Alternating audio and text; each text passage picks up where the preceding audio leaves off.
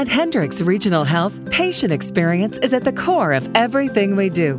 That's why we proudly present Health Talks with HRH. Here's Melanie Cole.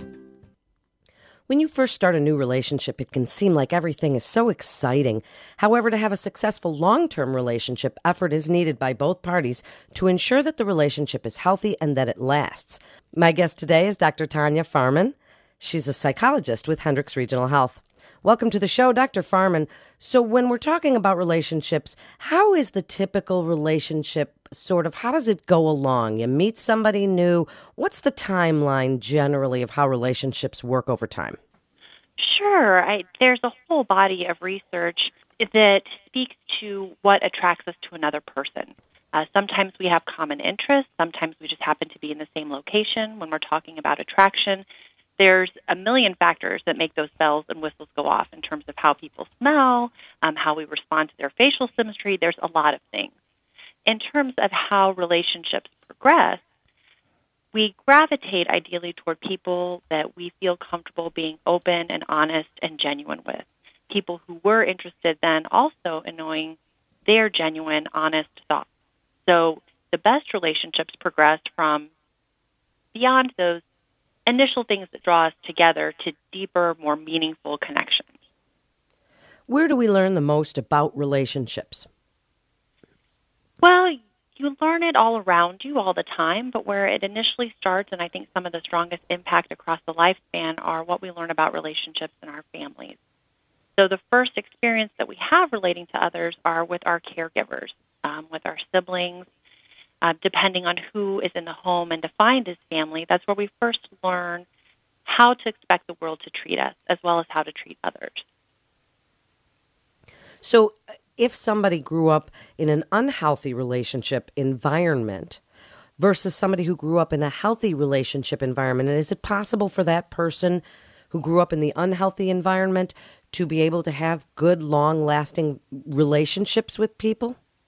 Absolutely. It there we first learn about relationships within the home. Um, thankfully, sometimes children can be positively impacted and learn healthy relationships from other influential, important people in the world, um, from coaches or teachers or other extended family members, neighbors.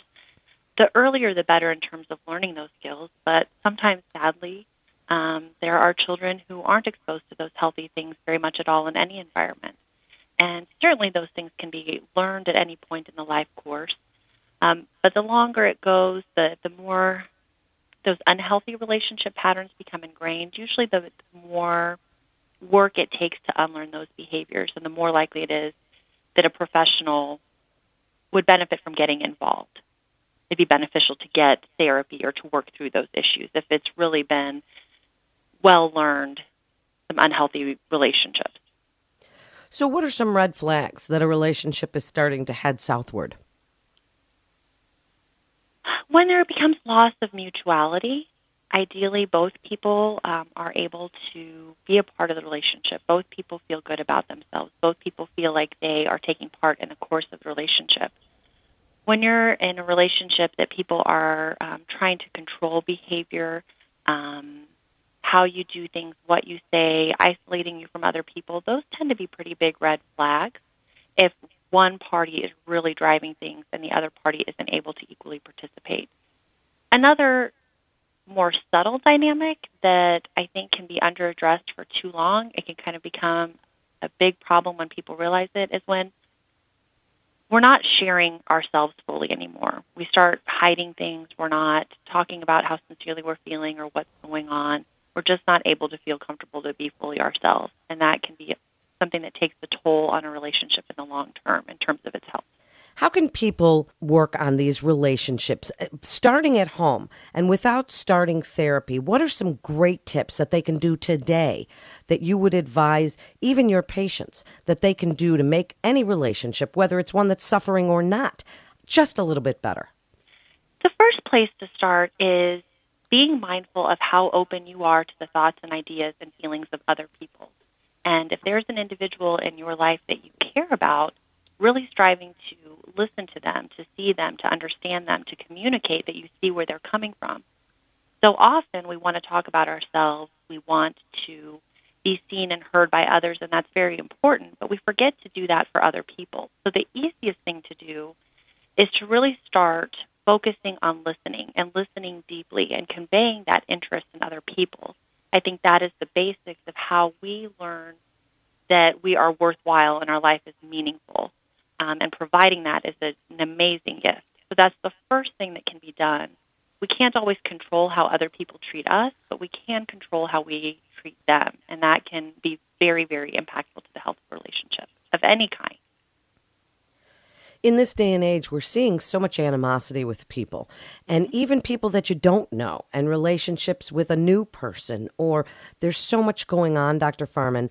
What do you tell people about avoiding all these negative thoughts that go through our heads and, and negative self talk that then carries over into our relationships?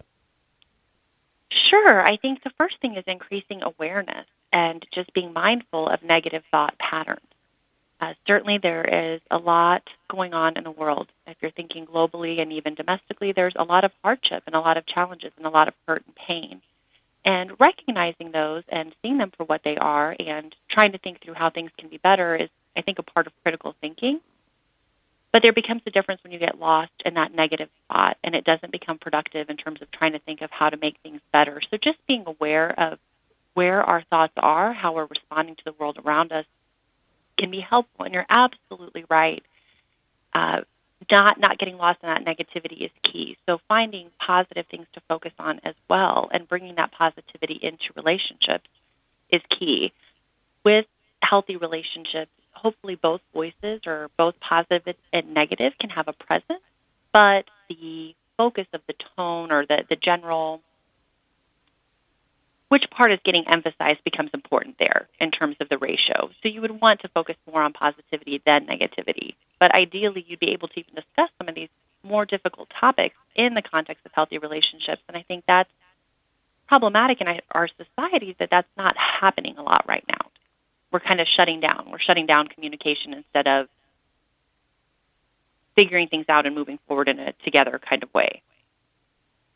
Are you an advocate of positive affirmations and, and especially in a relationship that might be suffering a little? Taking time out of the day to say something nice to each other or something nice about each other or even something nice about yourself, something that you're grateful for or that you're happy about. Do those really work? I absolutely think that they can. I think the key is for them to be genuine. So sometimes we can take the status quo for granted, and if there's not a problem, we don't notice. And then there is a problem, and then we complain, and it kind of sets this tone for negativity. So to some extent, it becomes training yourself to see positive. And I think that affirmations like that can be helpful to that process. That being said, giving someone a compliment that is not genuine or that does not really ring true, it's not something that you really think or feel, can be detrimental. I would value those things, but not at the cost of being genuine. So I think if both can happen hand in hand, even how you talk to yourself, sincerely looking within, what do I sincerely like about myself? That's where I think the magic happens with those kind of things. Them without the genuine piece, I think, end up not doing much of anything or they ring false. And anytime untruths are present, I think those tend to work against relationships as well, as well as our own self esteem. So now tell us, Dr. Farman, if somebody is seeking out therapy, what should they look for in a therapist? And how do you know that that one is right for you? Well, today more than ever, there is a lot of information online. Typically, providers will have profiles in terms of their educational background as well as some of how they might practice therapy in terms of short term, long term therapy, focused on family dynamic, focused on thought patterns typically consumers can do more research than ever on the specific providers that they might want to reach out to. I think that's a great place to start. But it's also important, I think, for people to know that fit is the main important thing when you're seeking out therapy. You want to be sitting across from someone that you feel like you can really trust and open up with. For some people, that rapport is built quickly. For some people, that takes a little bit of time. It's not uncommon for it to take one to three sessions even to determine that fit, especially if you're talking about bigger relationship patterns and problems that happened in childhood, bigger stories that tend to lend themselves to longer therapy relationships. Before you go there, it can kind of take some time to see is this the right person to do this with. There are also sometimes therapy relationships that just aren't a good fit. They don't develop over time, they don't develop after those first couple sessions. What I encourage people is to not give up on the process. It's a very individualized fit. And if someone hasn't had a good therapy experience, I would encourage them to reach out and try another provider. I think that's very good advice. Sometimes people are hesitant to move away from somebody, even if they're not that completely comfortable with somebody. So, wrap it up for us, Dr. Farman, with your best advice about building healthy relationships, finding a therapist should you need to do that, what you really want people to know about this. I would want them to feel empowered as consumers, not just with psychotherapy, but in their medical care in general. It's okay to find who you feel comfortable and who you want to work with, but especially in therapy. I think it takes a lot of courage to let the provider know that something isn't working and maybe why it isn't working. Uh, sometimes people don't feel comfortable to do that, and they can just then seek help elsewhere. So I would just really empower people to advocate for themselves and to feel okay with being consumers in this process and finding the right fit for them. Thank you so much, Dr. Farman, for being with us. It's such great information for people to be able to hear. You're listening to Health Talks with HRH, Hendricks Regional Health. And for more information, you can go to hendricks.org. That's hendricks.org.